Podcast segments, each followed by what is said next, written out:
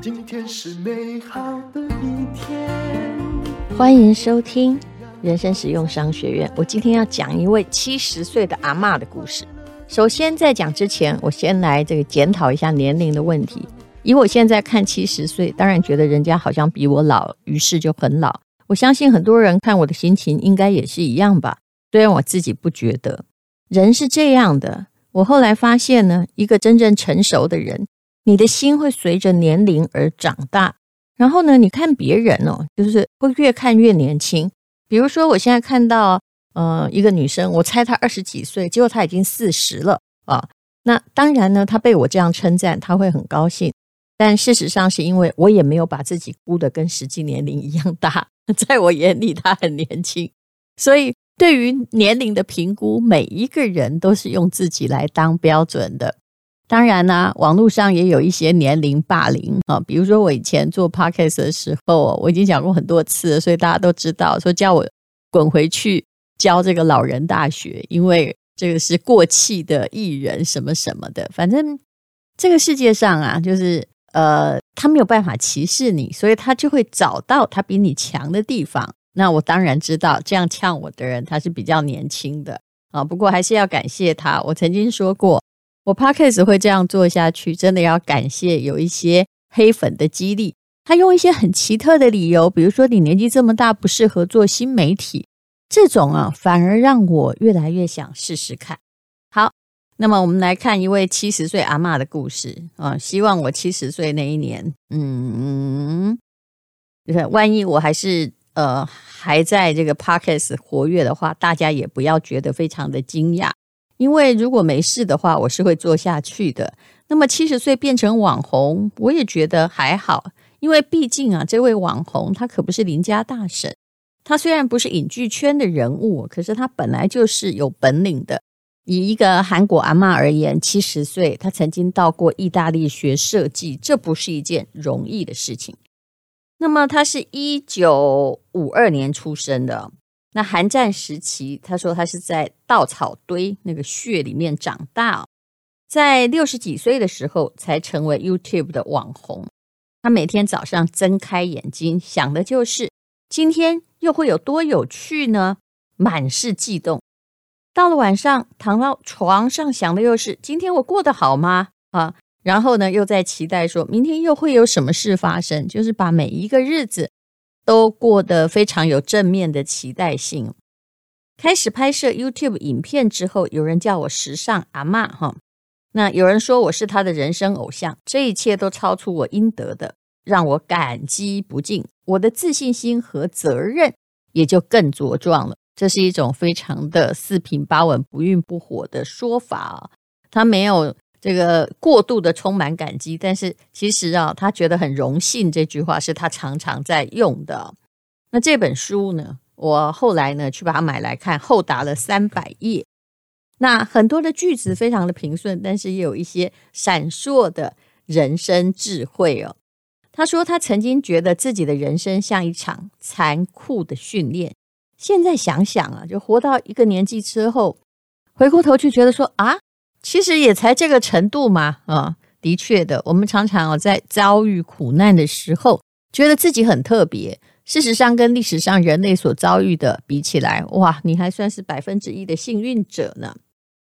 那我们现在呢，就来看看这位时尚阿嬷，她叫做张明淑，她写的到底是什么？她的句子里面呢，因为她懂汉文，也懂意大利文，所以她写的句子。就有一种嗯淡淡的、很平顺的味道哦。那他讲自己就说：“我的脸很小，嘴巴却很大啊。”他说：“呃，我从小就听到别人说我长得很丑，身体也不好，大小病痛不断，吃了不少苦。可能正因为是长这样的关系，还是说，呃，这个病痛是因为周围一直在批评我的环境所形成的呢？”不管怎样哦，他可以确定哦，就是 就是环境，而不是真正嘴巴大带给他的苦恼，引领我进入时尚界，也就是他还是很喜欢变得漂亮啊。他说呢，这让我受到了华丽镁光灯的注目，也看到世间的黑暗的阴影，也学会了打理我自己、珍惜我自己、爱我自己的方法。我曾经因为贤妻良母的意识形态饱受折腾，其实到我这一代都还是有哈，就是一直觉得说自己不够好，一定要演得很好，只在乎自己在呃亲人面前的角色，而不在乎自己在自己心里的样子。张明淑说：“我为了完成被赋予扮演的角色，全力以赴。”因为是女人，曾经很苦；因为是东方人，曾经感到被疏远；因为是职业妇女，觉得蜡烛两头烧。两个孩子年幼的时候，我没有跟他们共度太多时间。后来呢，还是一直感觉到抱歉呢。所以呢，啊，他就把自己的真实感受写在书里。一九九四年，他遭遇到人生很大的。困扰就是大儿子接受性命交关的大手术，到底是什么手术呢？其实他也没有写得很清楚。没关系，反正他的儿子现在活得好好的。那么，在一九九五年，他任职的三丰百货崩塌的时候，他咬紧牙关，为了要活下去。这个百货整个崩塌，然后造成很多人一整层楼的呃从业人员的死亡。这。我倒是有一点点印象的，因为当时是很大的事件，相信韩国人都还记得。不过我们很擅长忘记别人或别的国家的悲剧，只在乎自己的，自己的悲剧几乎永远不会变成沉没成本了。这位张明淑说：“到了这个年纪，周遭的人开始问我，什么是人生呢？人生有什么好特别的呢？不过是被生下来就认真的过下去。”能够帮助处境困难的人更好，别在意不能替我负责的人所说的话，也就是别管别人说什么。有时候很多人喜欢哦，就看不见自己的人生的人，特别喜欢管别人的人生呢，真是没事忙，而且又制造敌人，绝对不是朋友。那这时候呢，嗯。你应该不要在乎他吧？哦，有时候我后来真的会说实话，我会说不好意思，因为这是我自己的事情，我会自己管啊。谢谢你的意见啊，这这招可能叫做 虚心接受，虚心接受不代表我同意哦，坚决不改，因为这是我的人生，不是你的人生啊。好，啊，张明淑的话，他说我每回碰到人生难关时，常说是啊。碰到山就越过去，碰到河就渡过去吧，总有一天会看到尽头的。其实很简单，这就是我们常说的“水来土掩，兵来将挡”。以往拼命的挣扎哦，辛苦难受时，总会想到韩国诗人有一位叫做巨长的《花儿盛开的地方》这首诗。这首诗有两句话说：“就算我现在走在荆棘的路上。”日后回想起来，应该像是铺满花瓣的红毯吧。回想我人生中发生的事情，的确，我相信我们每个人都有那种本来觉得荆棘满路，可是后来发现原来荆棘是花瓣的伪装哦。他说：“每一刻我都尽心的、有智慧的、真心的努力过好我的人生哦，发挥我的力量，希望在我合上眼之前，可以继续创造良善的爱的故事。”啊，就他的书就是其中的一部分呢。那这本书虽然三百多页，但是挺容易看的啦。那我就呃跟各位谈一谈里面的哈、有趣的感受好了。嗯、他说呢，哈、在他变成了网红之后哦，他也的确是常常听到一些黑话，还有很多人黑他。其实我也本来以为啊，人家黑我是特别的，我有招黑的体质。后来发现啊，也不是，嗯，反正呢，你粉丝团有多少人，大概就有多少比例的人黑你，啊，不然你那些人可能就是买来的，大概就是这个意思。看啊，我多会安慰自己。这位张明叔说，有时候我说的话没那个意思，被曲解的时候，心头一角也会不禁刺痛，因为我是看遍风雨的老奶奶，遇到这种状况就要鼓励我自己。别让这些利刃一般的话语刺伤，也别忘记暂时进入冥想的世界，也就是内心自我察觉了。再次回头，去检视一下不够成熟的我，多检视几遍，哎，你就会觉得啊，就这句话也没什么好伤害，你不必在意啊，不必去考究，我跟你无冤无仇，为什么你要这样说我？他有一种能力，也就是把他的呃负面哦变成正面活的能力。比如说，他说他已经超过十五年，每天都花一个小时以上在散步，不管是飘雨或下雪，韩国会下雪嘛，一定会踏出家门，也就是好像会踏上一个路途，每天都要出去征服这一趟路一样。他每天开始散步一个小时，其实有个故事。他说他五十五岁的时候早上起床，感觉到右边的骨盆到腿一直到脚后跟，好像蚂蚁一样在痒，又像针一样的刺痛。那么医生说呢，就是脊椎滑脱症。他说，那这该怎么办呢？医生说啊，这是先天缺陷，年轻时候不会发现，没关系的。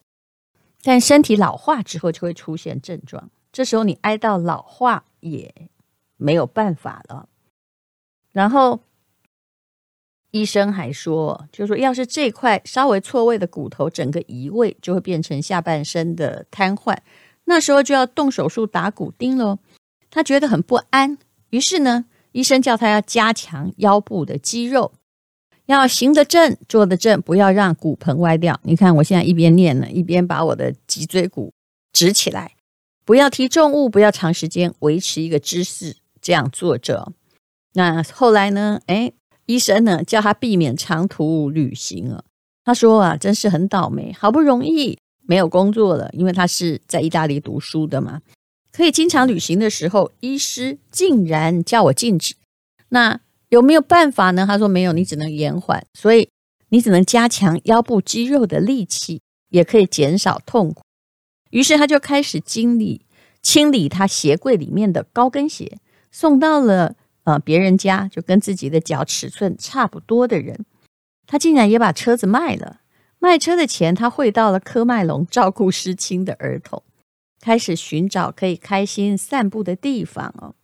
也就是说，尽量用走路的，不管怎样，每天走一个小时。一个小时大概可以走多少呢？大概就是五公里吧。我现在每天嗯没事，我不过我是用跑的，就是了。就算在任何状况，我家里有个简易跑步机，也可以跑五公里嘛。后来他就说：“哎，那个十五年这么走着，腰部越来越有力。其实现在呢，去意大利长途旅行也没问题。到西班牙旅游的时候，一天走上八小时也没有问题。”他说：“啊，我的座右铭果然是对的，把绊脚石变成垫脚石。拜托你不要哭哭啼啼的，要勇往直前。”反正人生不就是无法后退、无法重来，只有一次的前进吗？这样想之后啊，你大概就不会有太大的犹豫了。这本书虽然是散文一样的诗歌，可是呢，它里面还充满了真知灼见。他也观察过韩国人的重男轻女的现象，很有趣的。因为他在意大利受教育嘛，他说呢，意大利的婆婆会当媳妇，是儿子的人生伴侣，所以只能跟你。像朋友一样对待。意大利也有婆婆的尊称，不过呢，不像韩国一样，媳妇对婆婆要用最高级别的尊称。哇，这也是深深的植在文化里面。我们好像对婆婆没什么尊称哦，所以 很多的束缚也是你自己心里的问题。我觉得尊重就好了。那么在美国，就是可以直呼婆婆的名字。这位张明淑说：“据我的观察。”丈夫越大男人主义，婆媳之间的矛盾就越严重。